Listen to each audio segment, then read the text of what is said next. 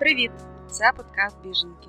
Мене звати Женя, і разом зі мною цей подкаст веде моя довоєнна сусідка Даша. В нашому подкасті ми постараємось підтримати одна одну та жінок України, яким довелося покинути свої домівки через війну. Будемо ділитися своїм досвідом життя в інших країнах, лайфхаками, болями та радостями. Можливо, трохи посміємося та постараємось багато не плакати. Дисклеймер. Ми не є експертками, а також розуміємо, що багато хто знаходиться в значно важчих умовах ніж ми, тому говоримо лише про свій досвід.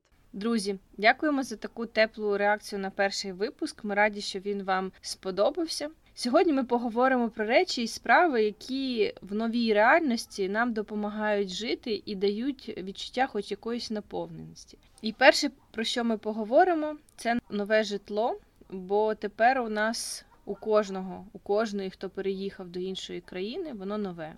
Жень, розкажи про своє нове житло. Перші шість тижнів, мабуть, ми були у родичів. Це було класно, затишно. Нам дуже сильно допомагали про нас піклувалися, але все одно хотілося якогось свого куточка. І згодом ми вирішили орендувати будинок і перебралися туди. А ви? Ми змінили дві квартири. Перша це була орендована компанією моєї знайомої квартира від готелю. Там було все. Відповідно, нам не потрібно було думати там, як її наповнити, чого нам там не вистачає. І ми прекрасно розуміли, що ця квартира на якийсь короткий період, бо вона коштувала так собі нормально. І якраз добігав кінець оренди тої квартири, і ми почали шукати нову. Ми знайшли в хорошому місті, в хорошому новому будинку, е, де у кожної є своя кімната. З нами живе ще мама моєї подруги. В неї теж окрема кімната є. Але ми заїхали і розуміємо, що у нас нічого немає. У нас немає ні подушок, у нас немає ні простирадл, ні постільної білизни, посуду немає, нічого немає. Нам це все довелось купувати і облаштовувати це житло вже трохи під себе. Моїй доці не сподобалась кімната, і я вирішила, що її потрібно якось гармонізувати з нами. Ми почали рухати меблі. Це той той момент, коли знаєш, трохи не вистачало чоловічої сили, бо ми дві дівчини по суті рухали по квартирі шафи, комоди, переставляли. Але нічого зробили. Зробили так, щоб кожній з нас було комфортно, щоб дітям було комфортно. І я почала облаштовувати нашу кімнату. Вона нас така вийшла дуже дівчача, бо в нас рожеві пледи. У Маші дуже багато іграшок. Вона їх порозставляла на поличках. Я купила ліхтарики над ліжком, повісила рожеві. Потім ще нам чоловік передав постіль. Вона в таких, типу, Hello Kitty.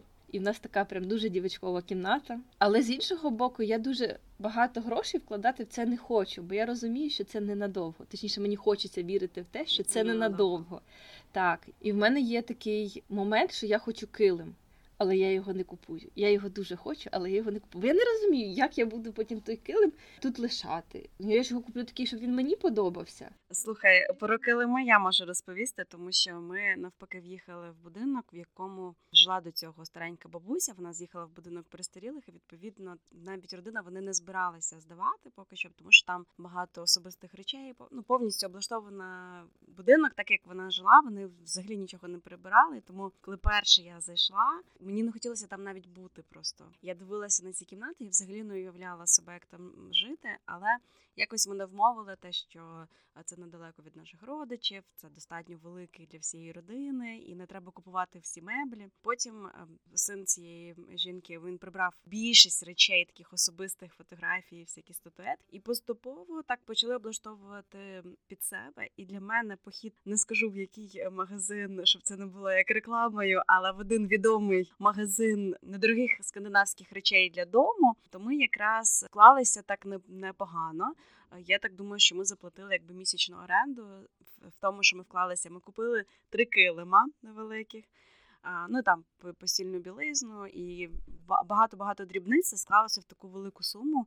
Що спочатку я була в шоці, а потім я так собі подумала, що а потім я після цього відчула таке полегшення, і мені таке відчуття дому і затишку, що я зрозуміла, що ця сума насправді це не речі, а це як е, ну замість психотерапії. Знаєш, я вкладаюся в це, і зараз я вже трошки по іншому ставлюся. Я хочу, навіть якщо це три місяці.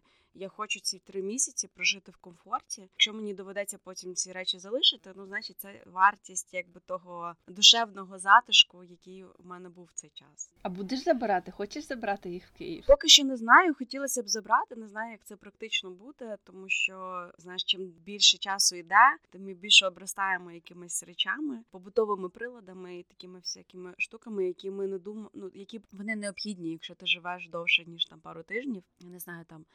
Деякі речі нам віддали сусіди, і ну я думаю, що деякі з них ми точно не будемо брати. Там ліжка, дитячі, столик. Взагалі дуже багато нам ще повіддавали, але оце своє куплене, те, що ти вибирав, от воно таке найцінніше. Мене донька каже: мама, як ми будемо повертатися в Україну? У нас так багато речей. Я переживаю, ми це все не довеземо вдвох. Я кажу, щось вирішимо. Нам, до речі, теж друзі дали деякий посуд, деяке таке кухонне приладдя, але в основному ми так само все купували. І дійсно, коли ти це купуєш для себе, воно трошки заспокоює. І так само в мене е, з домом з'явилася звичка, навіть не звичка, бажання ходити в е, такому домашньому гарному одязі. Не в так, як я в Києві ходила в якихось там своїх давніх футболках. Ну вони нормальні, чисті там, але їх вже на вулиці сильно не одягнеш. Якісь там шорти. А тут мені захотілося піжами собі купувати, домашній одяг. От не знаю, з чим це пов'язано, але захотілося дійсно цього затишку і комфорту дому. Можливо, тому що дім для нас це зараз таке місце спокою. Ну, в нас немає офісів, в нас немає там багато друзів, з ким куди ходити. В нас немає там якихось улюблених закладів, куди ми самі можемо ходити. І виходить, що дім це е, повністю твоя сфера перебування в чужій країні. У мене насправді така метаморфоза відбулася. Спочатку не хотілося купувати взагалі нічого, і якби коли ти живеш в таких умовах, е, коли ти в укритті, то в принципі доходиш до такого, крім ліжка. Е, Там одягу, там їжі, в принципі, то нічого не потрібно. І так само, коли ми приїхали ці перші дні, якщо нам треба було більше одягу, ми просто частіше прали. Ми просто там, якщо нам щось потрібно було, ми в когось позичали. В якийсь момент я дійшла до того, що я не можу відкладати постійно своє життя. Звичайно, що життя не складається з тих матеріальних речей, але в мене навіть вдома не було там своєї чашки. Тут мені захотілося купити таку певну чашку. Я побачила в магазині, і я от кажу чоловіку, я хочу її купити. Не знаю навіщо вона мені мені є з чого пити, але щось таке особливе, що буде тільки моє, і щоб відчути якось на фізичному рівні, що я не в чужому місці, а тут є щось моє, яке належить мені. До речі, чашка це теж, е, теж перше, що я купила своє тут. Ще на тій квартирі першій від готелю. Там була дуже така мілка посуда, а я люблю е, чай пити великими такими відрами. І мені весь час не вистачало ще однієї порції чаю. Тобто я один раз заварювала, а потім мені доводилось ще раз заварювати собі чай. Я купила собі і Ані по великій чашці. Це дійсно були перші речі, які означили те, що ми тут є і ми тут живемо. Ну так само з одягом. Тобто, перший час ми там перебивалися тим, що є. Я ж кажу, багато більше прали, а потім в якийсь момент ти розумієш, ну що в мене три пари білизни, я мушу постійно про це думати і прати. І чи можу я просто купити собі більше і комфортно жити? А хоча, звісно, в мене менше набагато менше одягу.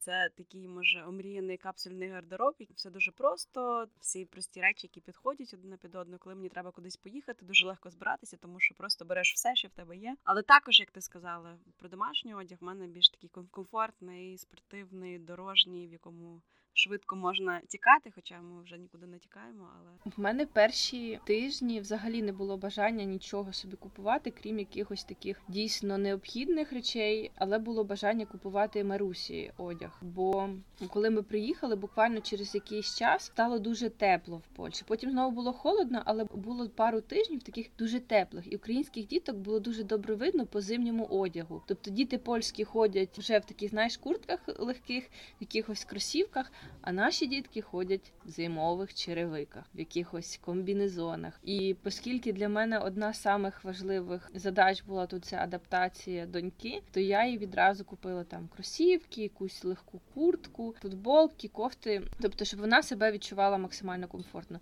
А на себе я дивилась, мені взагалі було байдуже, як я виглядаю. В якийсь момент мені просто стало дуже жарко. Я не могла вже ходити в тих речах і розуміла, що мені потрібно купити собі якісь е, більш е, речі. Я купила собі там куртку. Вона мене так потішила тоді. Якось Я не думала, що вона що в мене таку реакцію вона викличе, бо це просто така вітровка собі. Але мені так добре стало, і я її дуже довгий час не хотіла знімати. Я е, знову стало холодно, але я старалась ходити в ній.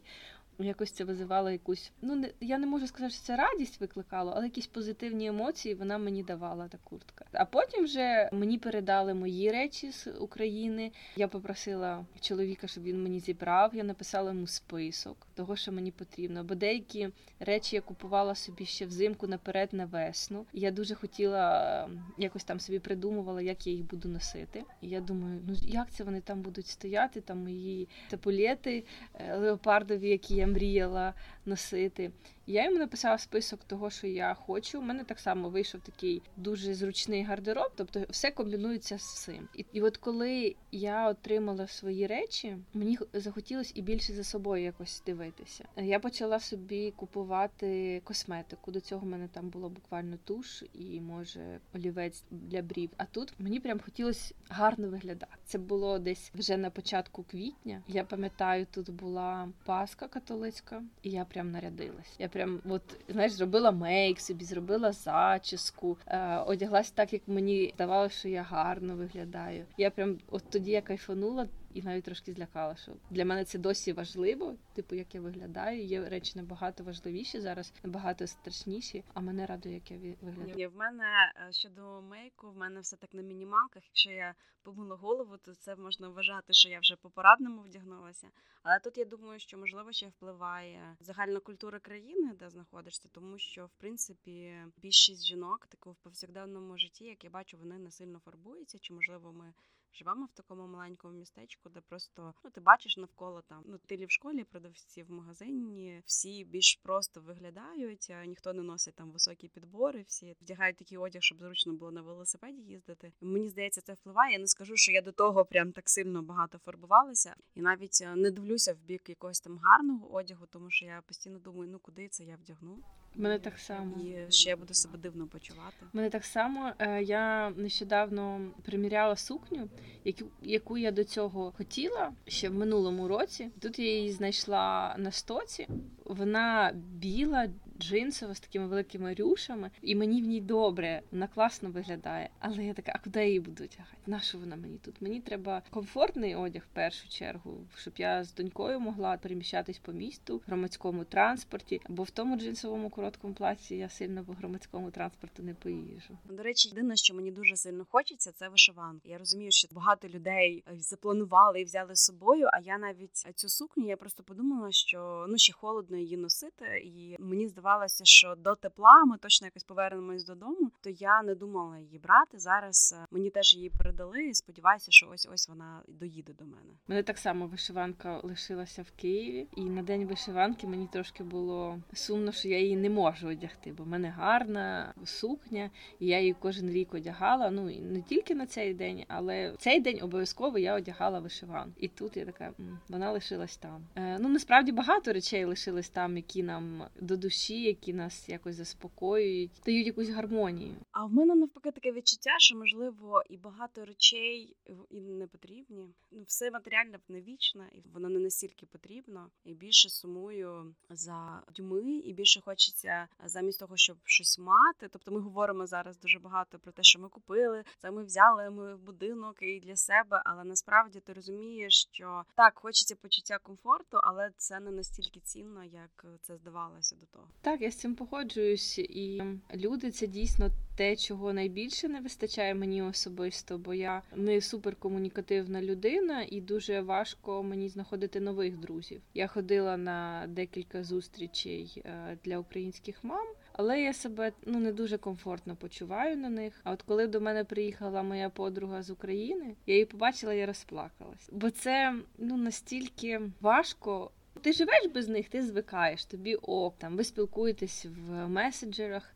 А а тут ти її бачиш живу, і ти розумієш, що ну знову ж повертайся до того, що в тебе твоє життя забрали, і тобі доводиться людей зустрічати на вокзалах на короткий період, проводжати їх кудись далі. І незрозуміло, коли ви там зустрінетесь ще раз, чи будуть у вас а, ваші посиденьки. Хоча ми тут теж зробили ввечері маленьку таку вилазку, ми поклали за нього дітей спати. Лишили бабусю е, і поїхали ввечері в місцевий ресторанчик. Там посиділи, так як сиділи в Києві. Ну не в тій компанії, але але так, от знаєш, ввечері в терасі люди тусуються, ти наче теж ну не тусуєшся, ну так. І як були відчуття? Тому що це, мабуть, взагалі частина життя в Києві. Ну так, це кудись піти, правда? Це Так. якби частина ну, піти на каву. Можна можна з друзями, можна самому з книжечкою, можна з чоловіком. Тут я можу піти, але мені не хочеться. Я не знаю, як це пояснити. Тобто, не те, що я там спеціально не йду, але просто якось я не відчуваю просто настільки себе розслабленою, щоб відчути задоволення від того, що ти кудись ідеш. Я так само раніше дивилась на людей, які відпочивають кафе, п'ють каву, якісь ведуть розмови. І я розумію, що я теж можу так, але я не хочу цього, і я не відчую кайфу від того, того, який був в Києві. Але тут було трошки інше, бо я там зустрілась зі своїми людьми, з тими, з якими я це роблю в Києві. І воно було дуже схоже.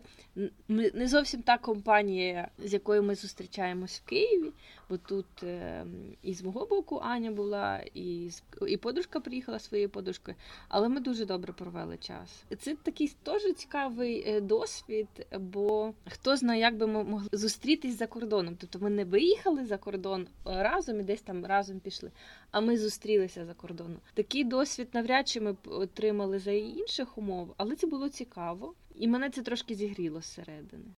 Ну, мене взагалі зустрічі з українцями зігріваються. Я не знаю, можливо, чи через те, що в Німеччині не так багато українців. Та зараз в Польщі десь 10% да, то українці. В Німеччині 1%. В нашому містечку там 300 українців. У нас щотижня проходять зустрічі, як вони це називають, кафе-ток, тобто там кава і тортики, і можна просто спілкуватися. Для мене прям навіть ці короткі розмови, вони такі дуже душевні. І потім, коли я когось зустрічаю в місті або біля школи, то я дуже радію. Насправді з декількома родинами ми вже так більше подружилися, особливо через дітей. І особливо допомагає, знаєш, коли ти допомагаєш комусь іншому. Тобто, коли здається, що все так погано і все так важко, коли ти розумієш, що те, що я знаю мову, в мене там є місцеві знайомі, родичі, я можу якось допомогти. Оце дуже якось тішить. Тобто я намагаюся максимально ну, наскільки я можу. Ну це круто. І це тебе наповнює і дає якихось е, сил далі рухатися. Ну, в мене деякі навіть знайомства такі дуже цікаві з українцями, якими я навіть дивилася на них і думала, що, мабуть, ми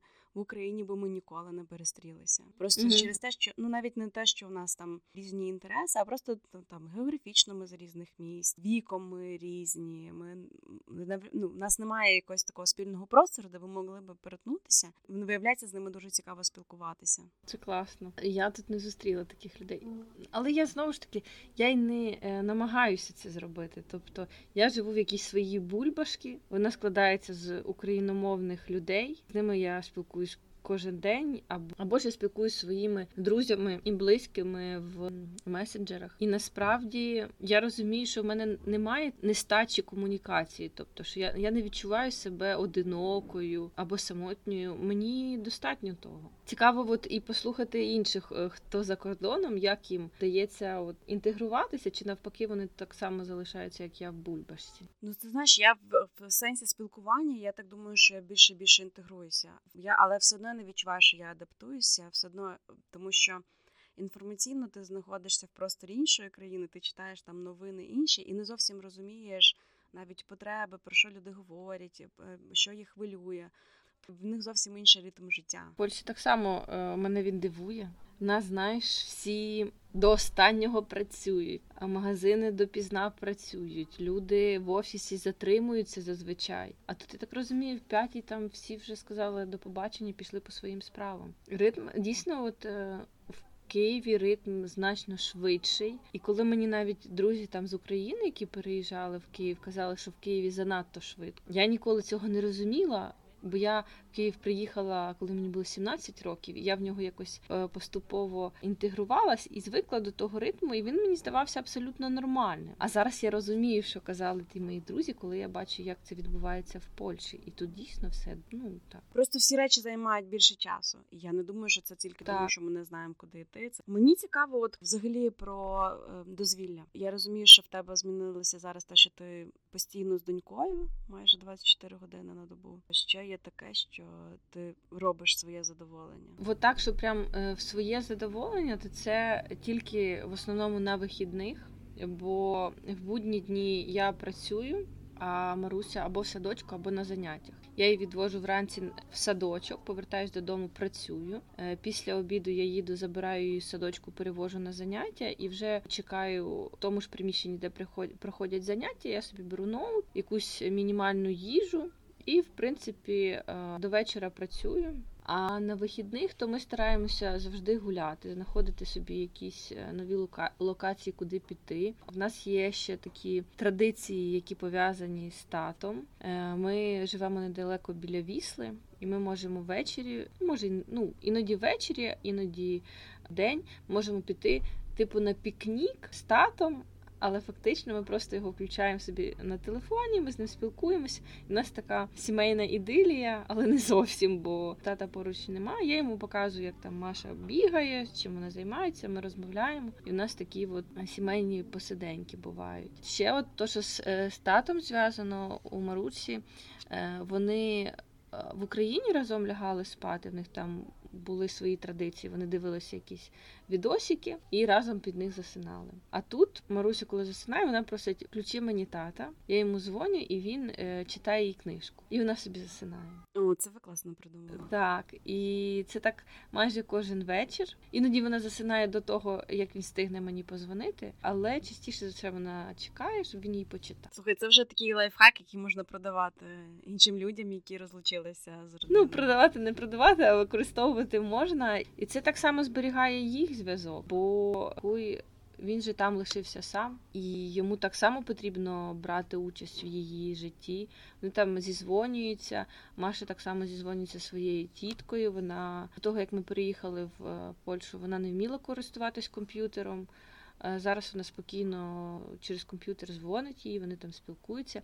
Іноді я навіть знаєш, як роблю. Якщо мені потрібно надовго поїхати, щоб не напрягати там Аніну маму, я дзвоню Сережиній сестрі, і вони з Марусі спілкуються. відеоняня. Відеоняня, та. Маша їй приносить, там щось показує, вони розмовляють, або е, вона може просто там е, займатися своїми речами, а Аліна на неї дивиться. Ну, Аня, яка, якщо що, там чимось допоможе, але в цілому, що вона не нудиться і що з нею хтось спілкується. Так що такий теж є варіант. Ще з того, що мене якось радує в цій ситуації. Ну от ми любимо ходити ще в парки. Тут є е, декілька таких цікавих, і мені дуже подобається, що Маруся дуже швидко е, знаходить собі знайомство. Навіть там з польськими дітками вона заводить е, якісь смолтоки. І вони вже просто бігають, щось граються. І мене це радує, що вона не відчуває якоїсь тривоги, що вона боїться оточення. Вона собі класно проводить час, а я класно проводжу, бо я за цим спостерігаю. А в тебе є якісь такі ж? Ти знаєш, я теж так зараз подумала, що насправді е, такі побутові всі речі займають дуже багато часу. Плюс ем, я помітила, що в мене це окрема тема щодо роботи, концентрація набагато нижча, і мені от всі справи, які мені треба зробити, які займали пару годин, займають там пару днів. І тому часу не лишається, і ми намагаємось теж проводити більше там з дітьми, з родичами.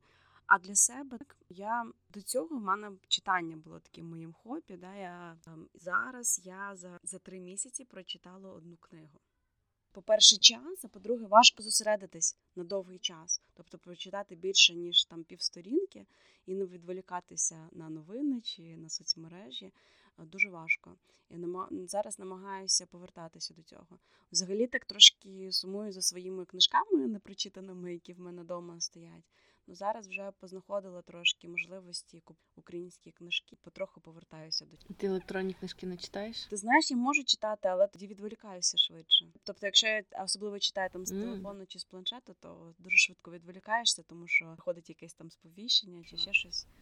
До речі, з приводу оцих відволікань, це не лайфхак в е, якесь воєнне життя або там в тій ситуації, де ми зараз живемо. Я собі повідключала майже всі нотіфікейшени, тільки в е, лишила тільки ну, дзвінки, дзвінки від дуже близьких людей. І все. А там якісь групи, Фейсбук, там щось хтось мені напише. Мені це все не приходить. Почта мене взагалі вже роки три відключена від сповіщень, бо це е, дуже дійсно відволікає. Ти весь час дергаєшся. Тебе весь час, наче знаєш, хтось за руку дьор-дьор. А так ти собі знаєш, що тобі прийде сповіщення тільки дуже важливе або від дуже важливої для тебе людини. Я зараз намагаюся не читати новини, точніше, не читати так багато постійно. Я розумію, що треба бути в курсі того, що відбувається, але я теж зрозуміла, що рівень тривоги вже зашкал. Просто треба читати один раз на день. дозовано. Е, В мене, знаєш, з одного боку я погоджуюсь, я так само стала менше читати новин, е, менше відкривати групи, де е, постійно несуться новини. Але з іншого боку, в мене з'явилось відчуття провини за це, тому що я. Не тримаю руку на пульсі, я не слідкую за ситуацією, і можливо здається, що я типу відпустила ситуацію, і мені все одно. І оце викликає в мене е, почуття вини. Але я не забула. Я розумію, що відбувається. Просто дійсно вже рівень тривоги і нервів він такий високий, і ти розумієш, що постійним скролом новин ти собі робиш набагато гірше. Знову ж таки, я відволікаюсь від роботи, і це не є ок. А ще ну я не знаю, як це сприймуть люди, які нас слухають. Але я все-таки скажу, нещодавно чоловік спілкувався з одним хлопцем з фронту, і він сказав, е, що ваша задача підтримувати тих хлопців, які на фронті. Можете працювати, то краще працюйте, чим скролити новини, нічого не робіть. І донейте на е, ЗСУ.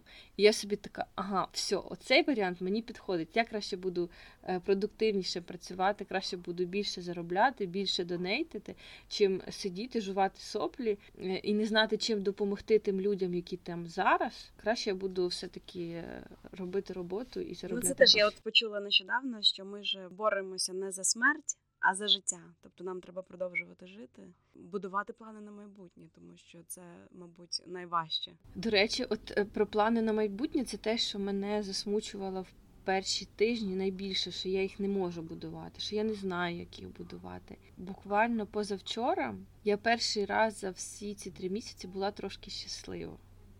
От прям я їхала і була наповнена. От як я їхала раніше з чоловіком, донькою, ми кудись їхали, і я тоді це відчувала момент наповнення. Мені було добре.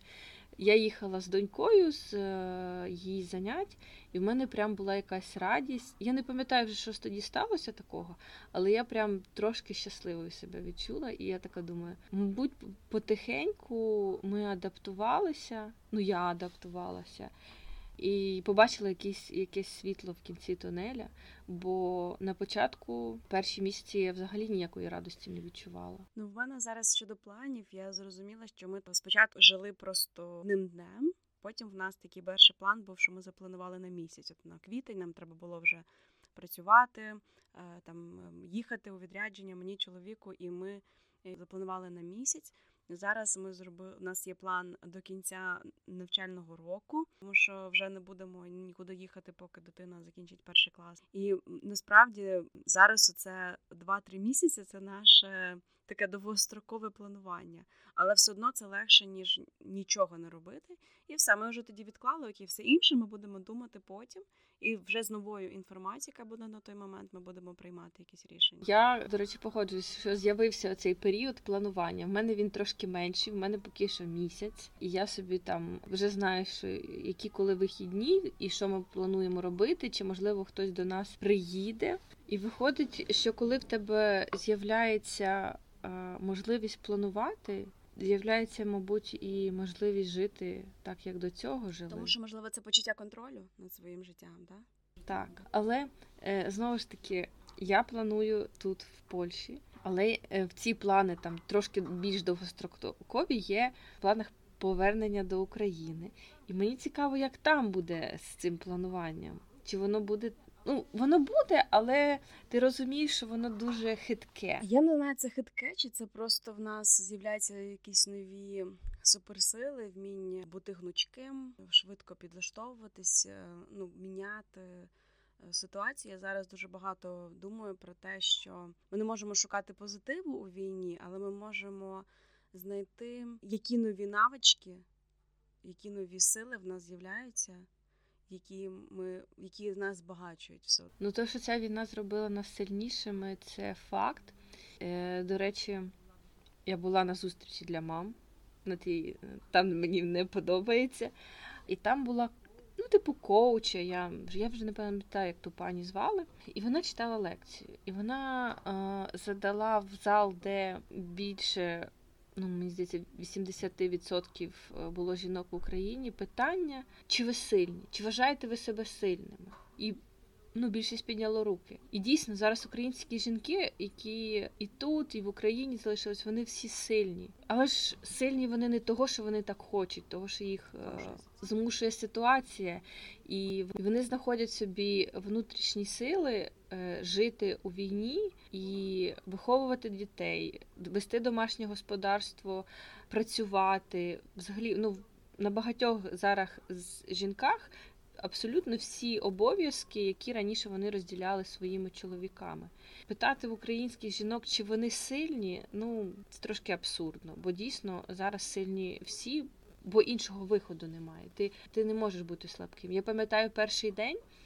Коли мене чоловік поїхав, я в такому ступорі була. Я просто лежала і я нічого не робила. Я не їла, я не пила, я не не, не сміялась, не не плакала. Я просто була в такому ступорі. На мене мама дивилася і не розуміла, що зі мною відбувається. Вона каже, Даш, ну так не можна. І я тоді я тоді не дивилася, як так не можна, а як інакше? Як інакше, якщо почалась війна, і мій чоловік поїхав, і я не знаю, чи я його побачу.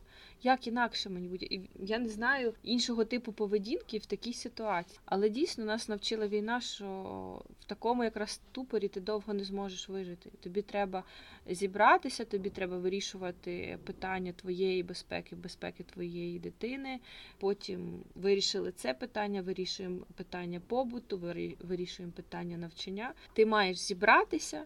Ти маєш знайти свої е, сили, які ти може акумулював довгий період або взагалі ними не користувався, і рухатись далі.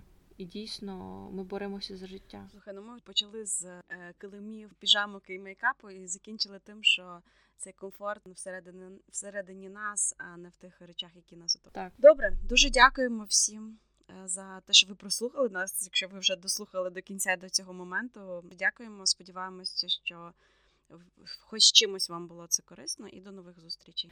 Так, всім дякуємо, що послухали нас. Ми б хотіли попросити підписатися на нас в соціальних мережах і поділитися своїми враженнями. Також е, будемо вдячні, якщо ви поширите в себе на сторінках наші випуски, щоб люди, яким ця інформація можливо була корисна, так само могли послухати і щось для себе взяти. Дякую всім, па-па.